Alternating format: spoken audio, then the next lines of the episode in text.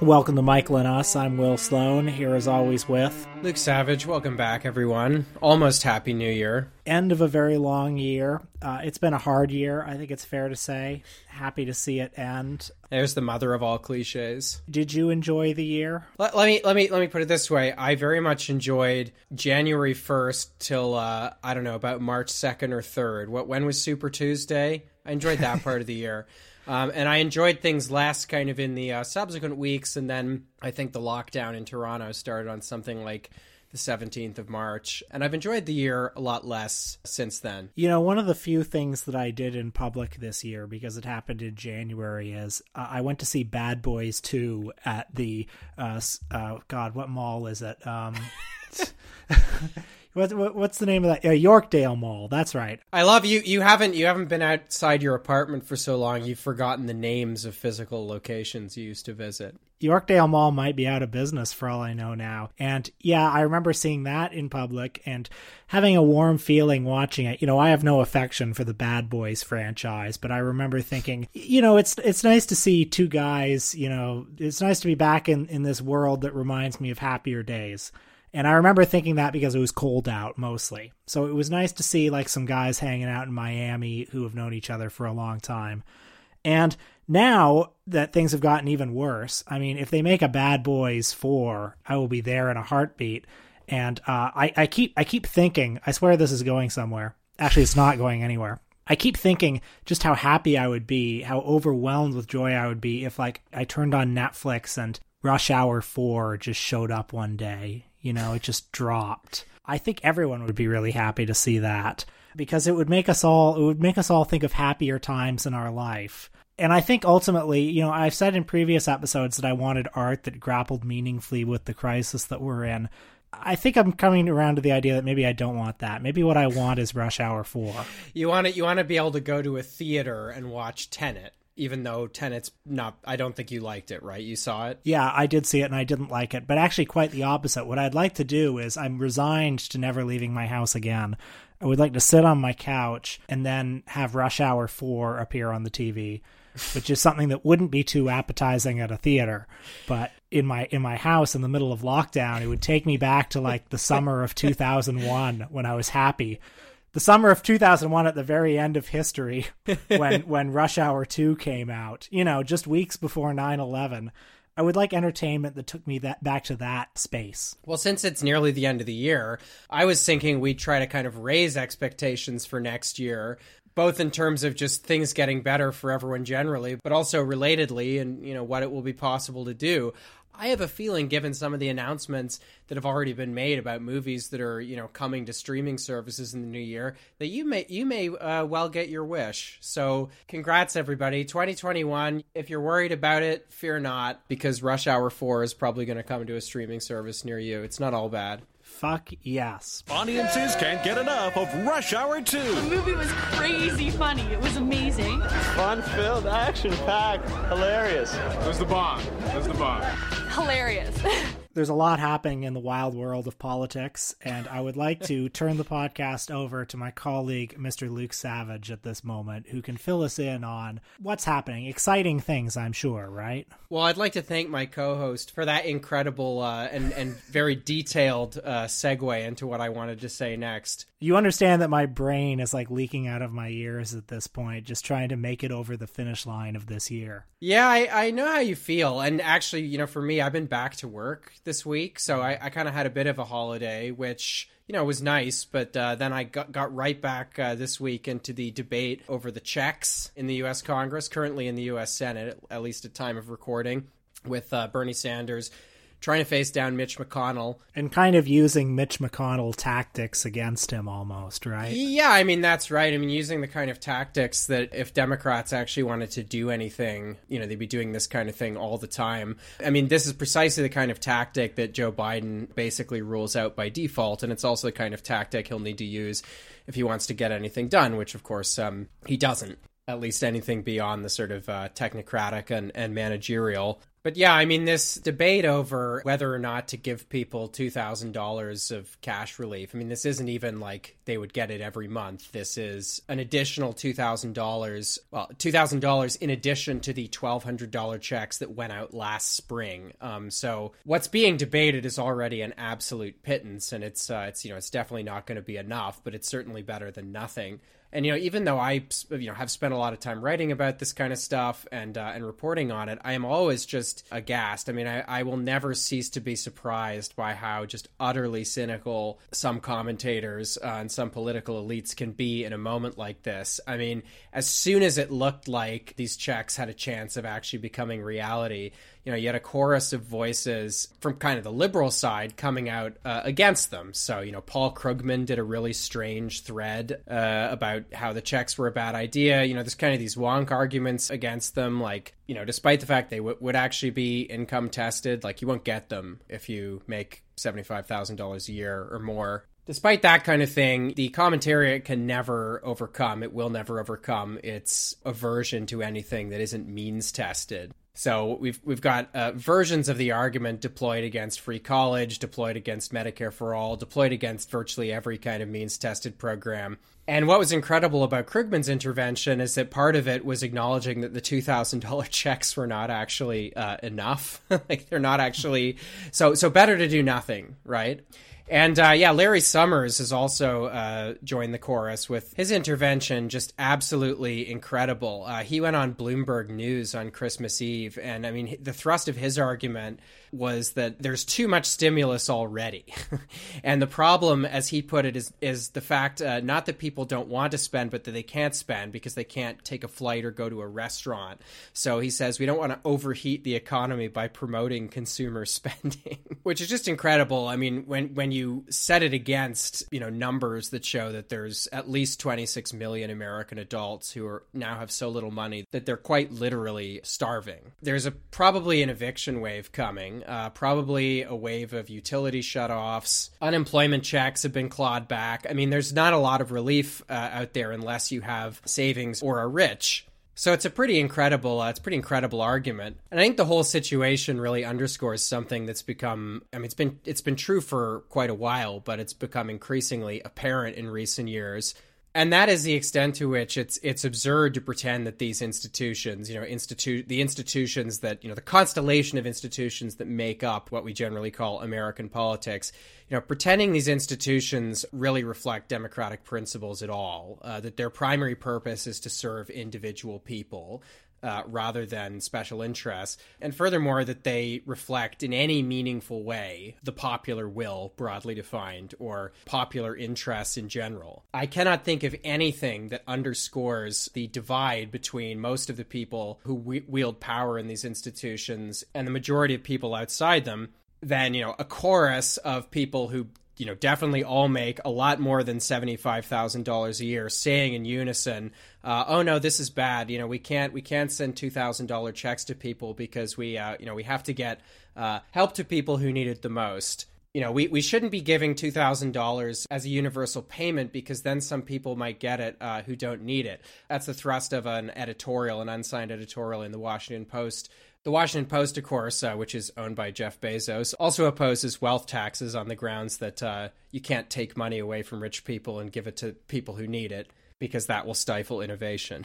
I didn't see the Paul Krugman article, but I did see that New York Times uh, editorial board op ed where the headline was, I think, something like, the $600 check is good enough. And then, you know, the subhead is something like, sure, it, it should be bigger, it should have come sooner, but for, for working families everywhere, um, yeah, you know, it's some necessary relief. So stop complaining, something like that. And I don't know, when you see that and you see Paul Krugman and you see the Washington Post and all of these, all of these uh, allegedly independent media sources who sort of like, get in line behind uh, the messaging from Washington, it's hard not to feel incredibly alienated by that. It's hard not to feel like all of these institutions, uh, the government and the media, are involved in this like vast conspiracy together.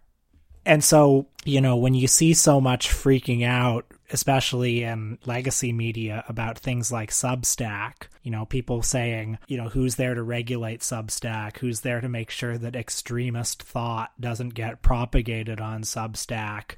You know, it's it's hard to take those arguments seriously, or it's hard to take them sympathetically. Yeah, I mean, a, point that I've tried to make throughout this whole debate is that a lot of the opposition to giving out these checks, I think, you know, I mean, Larry Summers tried to make these kind of wonky technocratic arguments these have come in various forms. You know, uh, every version of this argument uh, has some kind of bad faith thing about how the help isn't going to get to the people who need it, and you know, blah blah blah. And Larry Summers, uh, his op-ed in Bloomberg that he did to follow up his interview was really funny because he starts asking questions like, you know, well, if we're going to get, you know, what's the cutoff going to be? I mean, do people who favor 2,000 would they favor 5,000 or 10,000? Uh, and you know, if writing universal checks is a good idea, why not do it after household incomes have reverted to normal? a lot of these interventions have some version of this where they're saying, you know, this isn't actually enough. So what about all these other possibilities, which, you know, none of the people who make these arguments actually support.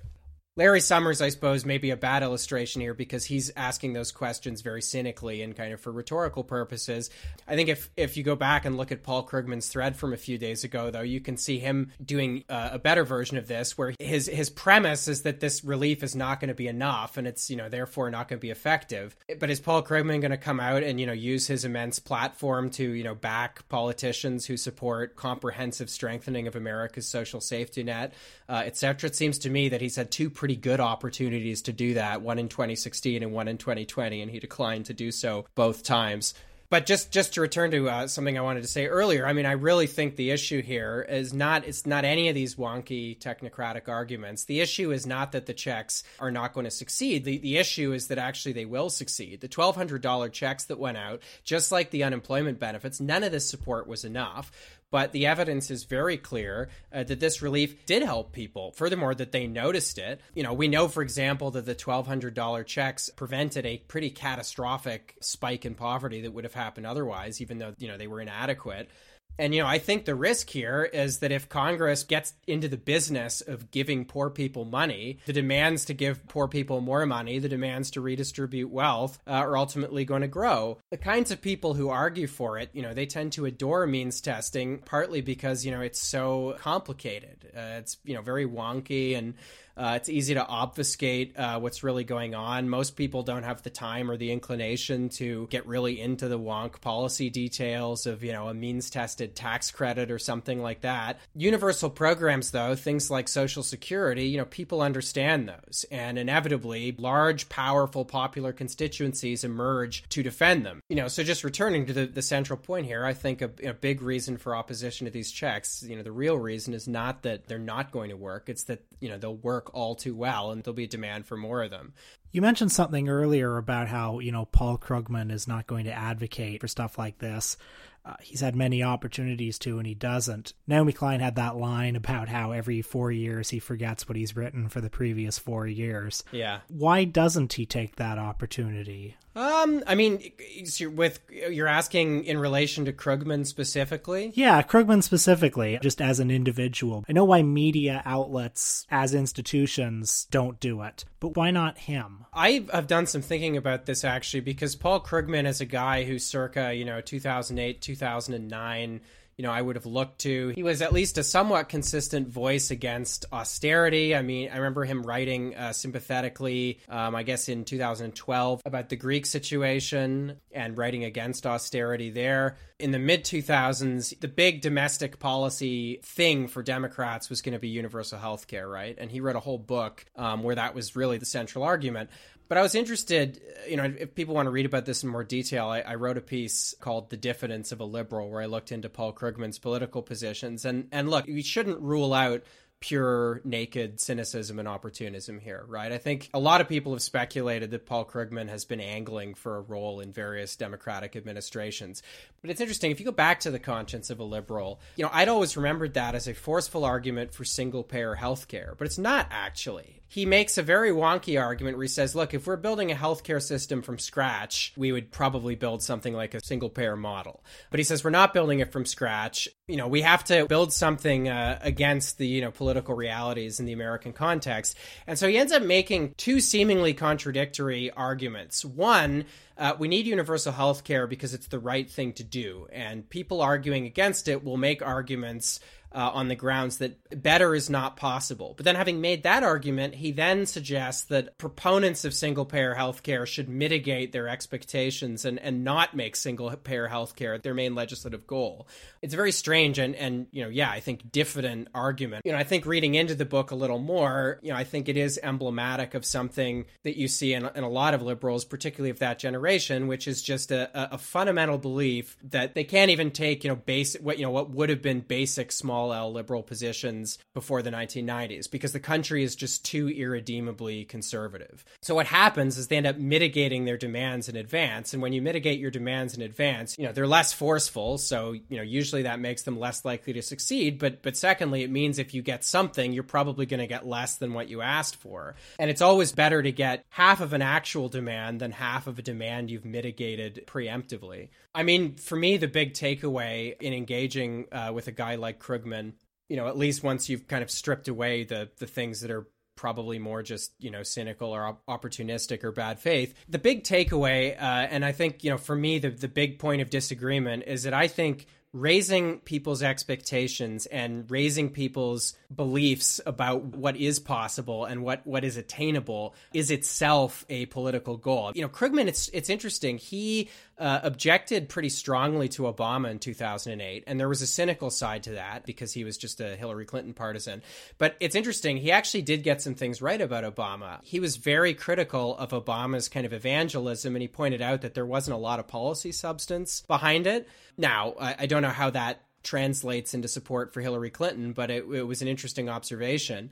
And what's uh, deeply frustrating is that, you know, he carried over something like that critique to his critique of Bernie Sanders. So his problem with Bernie Sanders was sort of that uh, he was promising people, you know, these unrealistic things. You know, he was trying to raise people's expectations in a way that, you know, was going to leave them disappointed. And I think he was unable to see the very obvious and fundamental differences between a figure like Obama, who I think raised people's expectations very cynically and, and manipulatively, and a figure like Sanders, who I think was raising them on the understanding that uh, raising them is itself a very important political goal, right? I mean, it's not actually impossible for a country like the United States, you know, let alone a country that, you know, is much poorer, to provide $2,000 checks to people or to provide a basic social minimum or even to eradicate poverty altogether. And it's certainly not impossible, just as it's not impossible for the richest society in the world to build a healthcare system along the lines of a model that already already exists. I mean, single payer healthcare exists, right? I mean, it's it sounds absurd to say it out loud, but it's existed for decades upon decades, you know, in various parts of the world. So the the idea that it's pie in the sky is ridiculous. It, it may be politically unfeasible, but its political non-feasibility is itself a political obstacle to overcome, if that makes sense. And I think that's something really fundamental that someone like Paul Krugman doesn't understand. I, I think also, you know, one thing that persistently annoys me of pundits with large platforms, I think think they often underestimate the extent to which they themselves play a role in shaping perceptions around this stuff. If Paul Krugman had spent the past 10 years forcefully arguing for single payer healthcare, the cause of single payer healthcare would be further along in the United States today than it is right now. You know, it's important in these debates always to register that the pundits who are saying that X, Y, or Z thing is uh, is impossible, they are partly making that a self fulfilling prophecy, and, and you know, often playing a quite active role in uh, in making said thing impossible. Well, earlier you mentioned austerity, and I would now like to turn us to one of the most austere films by Mike us returning champion Ingmar Bergman. That is his 1963 masterpiece, Winter Light. Winter Light. Ingmar Bergman, the most celebrated and distinguished filmmaker of our time, presents his first film since winning two Academy Awards. Bergman reaches new heights in dramatic achievement as he explores the life of a country pastor, his relationship with his mistress, and the people around him. Starring Gunnar Bjornstrand as the pastor, struggling to find God and love in a winter world. and as his mistress who sheds all pride in a desperate effort to give her love, Ingrid Thulin. You say returning champion. Uh, we did The Magician. Have we done any other Bergman Only The films? Magician. Okay. Well, I hope there will be some more uh, in the future. A listener recently made a comment to me that, you know, they like when we do good films, you know, films that uh, Will and I actually enjoy. This one certainly falls into that category, although it's uh, it's hardly a, a happy outing. Winter Light isn't the best known Bergman film. It's probably, it's fair to call it a kind of second tier one in terms of its reputation. It falls second in what's often called the Silence of God trilogy uh, trilogy that begins with Through a Glass Darkly. Uh, Winter Light is the second film in that trilogy. And then a film called The Silence, one of Bergman's strangest and most enigmatic films, is the third. I think Winter Light is my favorite. And while I don't think I had a, a particularly clear, I mean, there's no political motivation, uh, you know, particularly to watch this movie. I mean, only if I if I gave you the incredibly Michael and us brained one that I actually had in the back of my head, uh, you, you'd laugh at me. Um, but the main reason I wanted to watch this movie this week is because I think its rhythm and its general atmosphere of desolation and solitude uh, in many ways really jibes with the moment we're living through in a more literal sense i think it also jives with you know the present moment just that you know i guess depends on where you're listening but you know here in toronto where we're recording this uh, it's dark it's cold everything is locked down it's impossible to see people. It's a very very solitary moment. And i felt like this film which i guess i watched for the fourth time in preparation uh, for this episode perfectly matched that general yeah, I experienced it much the same way. I've also probably seen it about four times, and it hit me this time like it never has before. And I think it is actually possible to do a sort of political reading of the film. Um, it may be a little tortured, it may be a little oblique, but I think there's something there that maybe we can get at later. I think first we should outline the plot, which is not terribly complicated. It's one of Bergman's most intimately scaled films. It takes place over the course of a single winter afternoon in a small rural village in Sweden. The lead character is a pastor named Thomas, played by Gunnar Bjornstrand, and he presides over a small church, and he's suffering a crisis of faith. He feels himself to be going through the motions when he delivers his sermons. He's disturbed by the silence of God. There also seems to be a conspicuous dearth of spiritual feeling in this church. It's typically very poorly attended, and the services seem rote and mechanical. Yeah, the parishioners in the uh, in the opening sequence as he's reciting the liturgy, uh, many of them look bored and dispassionate. You know, they're very detached from what they're doing. Some of them are silent, some are singing in a very rote and formulaic way. And as Will said, the congregation is is mostly empty. There's a bored organ player, you know, playing the parishioners out when they leave. There's a general atmosphere of kind of going through the motions and, and just desolation to everything. Even as the priest, Thomas Eriksson, uh, you know, recites the Lord's Prayer. Our Father which art in heaven, hallowed be thy name, thy kingdom come, thy will be done in earth as it is in heaven. Give us this day our daily bread, and forgive us our debts as we forgive our debtors, and lead us not into temptation, but deliver us from evil. For thine is the kingdom and the power and the glory forever.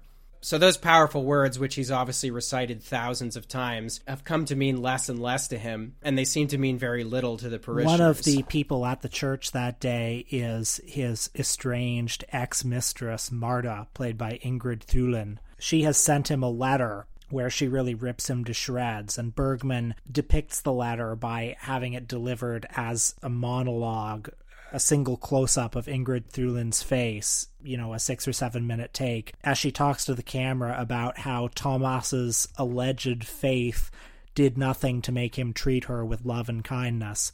By contrast, her own family had no religion when she was growing up, but was very loving. There's another major character who enters the film, a fisherman named Jonas, played by Max von Sydow he and his pregnant wife come to Tomas's office. Jonas is preoccupied with nuclear proliferation. He's heard that China is developing a nuclear program, and he's very concerned that this will lead to a global conflict that will eradicate life on Earth. And he comes to Tomas's office hoping to be told that there's some reason to live. And Tomas fails at providing comfort. He ends up soliloquizing about his own crisis of faith And I think this is one of the key scenes in the movie. I'm going to quote a little bit of what Tomas says. He says, I had great dreams once. I was going to make my mark on the world, the sort of ideas you have when you're young. I knew nothing of evil or cruelty. When I was ordained, I was as innocent as a baby. Then everything happened at once. He talks about being a pastor during the Spanish Civil War, where he refused to accept the reality. He said, My God and I resided in an organized world where everything made sense. I put my faith in an improbably and private image of a fatherly God, one who loved mankind, of course, but me most of all. He also says, Picture my prayers to an echo God who gave benign answers and reassuring blessings. Every time I confronted God with the realities I witnessed, he turned into something ugly and revolting. He concludes by saying, If there is no God, would it really make a difference? Life would become understandable. What a relief. Cruelty, loneliness, and fear, all of these would be straightforward and understandable. Suffering is incomprehensible, so it needs no explanation one of the reasons why I think Bergman was really kind of the brand name mid century art house auteur was that he uniquely tapped into the spiritual and intellectual crises after the Second World War, after the Holocaust, after the bombing of Hiroshima and Nagasaki. I think the silence of God is maybe not as fashionable a topic as it was at the time. And yet, I did find myself more moved by this film than I have in previous viewings. I, I found myself emotionally connecting to it more. I was curious to ask you about that actually, because, you know, one of the important counterpoints between Thomas and Martha in the film is that she, you know, she, we learn, is raised in a non Christian family. She doesn't believe in God. She says, God has never spoken to me because God doesn't exist. And she doesn't seem existentially unhappy uh, in the way that he is. Her unhappiness, the source of her unhappiness, is that her love for Thomas isn't reciprocated. I wasn't raised, uh, you know, I wasn't raised Christian you know, I was raised in a secular family, but you were actually raised Catholic, and I did wonder if that uh, might uh, have colored, you know, the way you experienced the film at all. I was raised Catholic, and you know, I went to church on Sundays growing up, but I have to admit that God always felt very remote to me, felt very abstract. I probably would have told you as a child that I believed in God, but did I think of God? Did I feel God as kind of a daily presence in my life? I, I wouldn't say that, no. A couple of things that resonated with me on this viewing, though, are the opening scenes at church, uh, where the church service seems very, very rote and very mechanical. I definitely identified with that. That's always how I have experienced church as kind of like this joyless ritual that you do because you have to. and I would also say that, like, I have a certain amount of affection for that, strangely enough. One of the things that I like about Catholicism is, and I know they're Lutherans in this film, but something that I like about Catholicism is it is this kind of ritualized thing. The, the church service is something that sort of is supposed to transcend space and time, is supposed to transcend the whims of fashion. And you're supposed to, if you're a Catholic, you're supposed to just do it even if you don't feel it. Even if you even if you don't have the faith you're supposed to still do it and hope that one day you may get the faith. And i'm sort of moved by the idea of doing something like that you know committing yourself to the faith even when you don't feel it on any level and just having like faith be having faith be this joyless ritual that you do and, and, not something that you even get anything out of in the short term or perhaps not even in the long term.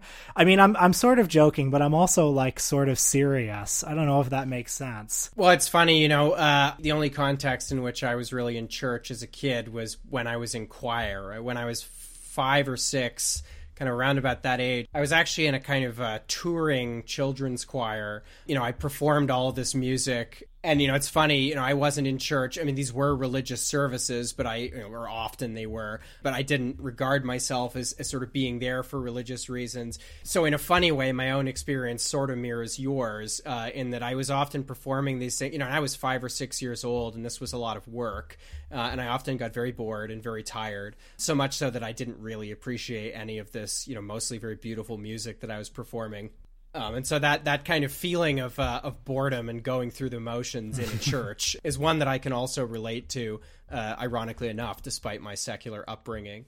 In an introduction to the film that's on the Criterion Blu-ray, Bergman talks about making the film almost as kind of a radical gesture, as an experiment. Like many artists, he becomes accustomed to the applause of the crowd and he starts playing to the crowd somewhat and every now and then he would make a film that, to use his words, I'm not going to worry about being ingratiating. I will write strictly about the problems that preoccupy me. Yeah, an impulse that I think uh, led to the creation of some of his best films. I mean, uh, that seven or eight minutes at the start of Persona has been, you know, endlessly analyzed, and it is quite literally the product of Bergman, I believe, being in hospital, suffering writer's block, and just kind of writing in a sort of stream of consciousness way everything that came into his head, which was a mix of things like cartoons that he'd watched in childhood, but also, you know, images of the cross and the crucifixion and things like that. But part of that impulse manifests itself in the film's visual style. It's a less fancy looking movie than some of his other films with the cinematographer Sven Nykvist. Um, the preceding film, Through a Glass Darkly, was more visually spectacular. I, I think this film is visually spectacular in its own way. It has a very coherent visual style, a very stark visual style that it's sort of so ugly that it's beautiful set in this completely unscenic rural village where you've got some trees and a lot of gray skies. You know, it feels like we're stranded here. And when we're talking about why this movie resonates with us or why the movie resonates with me right now, I think there's something about the ugly beauty of it. I mean, I don't want to be really heavy-handed on this episode and like, you know, say things like uh, the fi- the film is ugly just like the times are ugly, etc., etc. you know, that's a that's a very clunky and heavy-handed thing to do. And yet, this is one of those movies, and I feel this way about certain filmmakers. Uh, the Taiwanese filmmaker Tsai Ming Liang is like this, where you kind of have to lean forward for the beauty you kind of have to like work for the beauty a little bit. It becomes a little more interactive rather than having the beauty given to you on a silver platter, you know what I mean? And, you know, what can I say? I feel that way about life right now. I knew I knew there would be no way to say that without having it sound clunky, but but there it is. And now this is maybe a bit of a stretch, but like you, I definitely felt a connection between this movie and the current moment current the current lockdown pandemic moment of course because of the kind of like isolation the movie depicts and the bleak landscape the movie depicts. But also in the crisis of faith that it depicts not so much i would say for religion but uh, for our institutions if that makes sense. Now this this sounds like a michael and us galaxy brain thing but i mean I remember when Trump got elected and and being a younger and more naive man in those days thinking, well, well how can this be? how, how can this be allowed? And then over the last 4 years seeing institutions that you're kind of indoctrinated, let's say, to respect like like journalism fail at the test. Yeah, institu- institutions that you're raised to at least think of as, you know, if if not perfect as kind of pillars of a functioning society and kind of fundamentally right mm-hmm. thinking and well intentioned and, and, and trustworthy. I think it's worth saying, you know, before we get too literal here, why what Will's saying uh, actually does make a certain degree of sense. You know, it's funny. I was going to say this is one of my favorite Bergman films. It doesn't, it's not really a very coherent sentence because almost every Bergman film is my favorite Bergman film.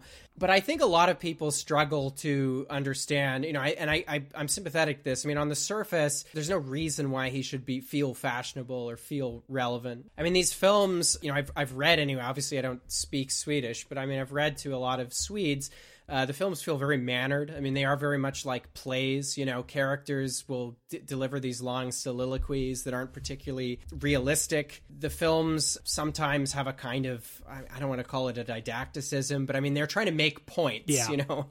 And, you know, often they are very heavy. They are set in places that do not feel very, places and times that do not feel particularly relevant to us or, or don't, don't feel particularly immediate. But coming back to Winterlight, I think it's a very good illustration of why, you know, at least for me, Bergman always feels kind of relevant and contemporary. And I think I said something similar when we watched The Magician, which would be a good episode to go back and listen to if you like this one. And the reason I say this is because, I mean, I think Winterlight, you know, it's part of what's called the Silence of God trilogy and the, uh, as it were, metaphysical crisis of a disenchanted world in which it's harder for many people to sustain the idea of there being a fundamental harmony in the universe, of there being a loving God, etc. That's all obviously present in the movie. It's obviously very important, but I don't think that's the entirety of what the movie is about. And I think in some ways it is actually a secondary theme in Winterlight. And here it might serve us to just say a little bit more about the plot. So Jonas Persson, the parishioner who's come uh, worried about the atom bomb, he ends up killing himself, apparently not helped very much by the priest's words. Thomas is confronted by Martha, whose romantic entreaties he's resisted for years this comes to a head uh, as he admits that you know all the excuses he gave her you know that he didn't want there to be gossip in the town about the priest etc you know he admits to her this is all uh, this is all nonsense. Uh, and then he's incredibly cruel and he says i'm tired of your loving care your fussing your good advice uh, your clumsy hands, your anxiousness. In fact, he goes on to say your poor digestion, your rashes, your periods, your frostbitten cheeks. And he ends this soliloquy by saying, Once and for all, I have to escape this junkyard of idiotic trivialities. Yeah, he says, I'm sick and tired of it all, of everything to do with you. And I guess uh, the important context for this character that we should have mentioned earlier is that his wife has died four years earlier. I found that speech really shatteringly powerful on this viewing, and I'm trying to put my finger on on why I found it so powerful.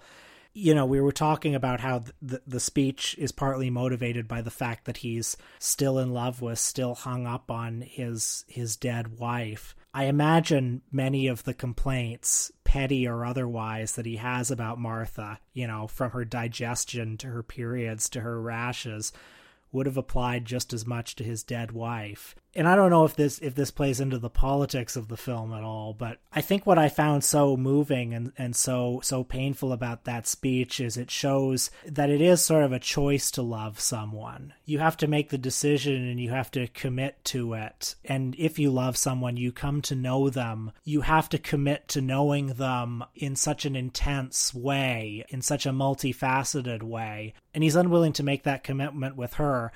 I don't know. I, I think I think maybe the last time I saw this movie, I, I perhaps wasn't wasn't old enough to appreciate a scene like this, if you know what I mean. Well, and importantly, this monologue also you know mirrors his crisis of faith in general, right? Because ju- just as he's no longer able to see beauty in any of the kind of more pedestrian aspects of a relationship, just the physical intimacy, the being around someone, the sharing space with them, you know, he's not able to see beauty in daily life at all. You know, when he looks at the world all he sees is bleakness. And I think it's important to register, even though that he's, you know, even though he's incredibly cruel to Martha in this scene, that this hatred that he's manifesting is really a kind of self hatred. It's a hatred of the world. Um, his crisis of faith, you know, as explained in the early speech he gives that uh, Will was quoting from uh, a few minutes ago, you know, he's able to explain how, you know, he could sustain his own private God, his benign God, while his wife was there to plug the holes. You know, he witnessed these horrors, you know, during the Spanish Civil War, um, and they didn't shake him, you know, because he wasn't alone. This is why Martha's character complements him in a perfectly inverse way because she actually doesn't have any of these existential fears, but she is deeply unhappy, and it's because her love isn't reciprocated. There's another monologue in the film that to me speaks to what it's really about.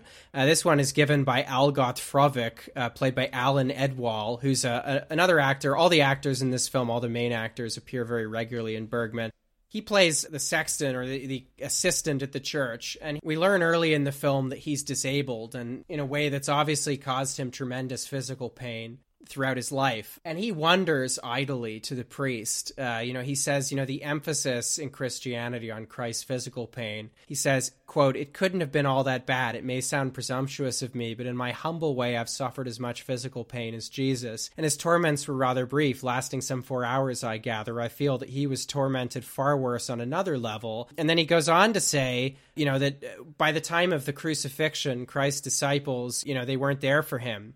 He goes on to say, quote, They abandoned him to the last man and he was left alone. That must have been painful, realizing that no one understands. To be abandoned when you need someone to rely on, that must be excruciatingly painful. But the worst was yet to come. When Jesus was nailed to the cross and hung there in torment, he cried out, God, my God, why hast thou forsaken me? He cried out as loud as he could. He thought that his heavenly Father had abandoned him. He believed everything he'd ever preached was a lie. The moments before he died, Christ was seized by doubt. Surely that must have been his greatest hardship God's silence.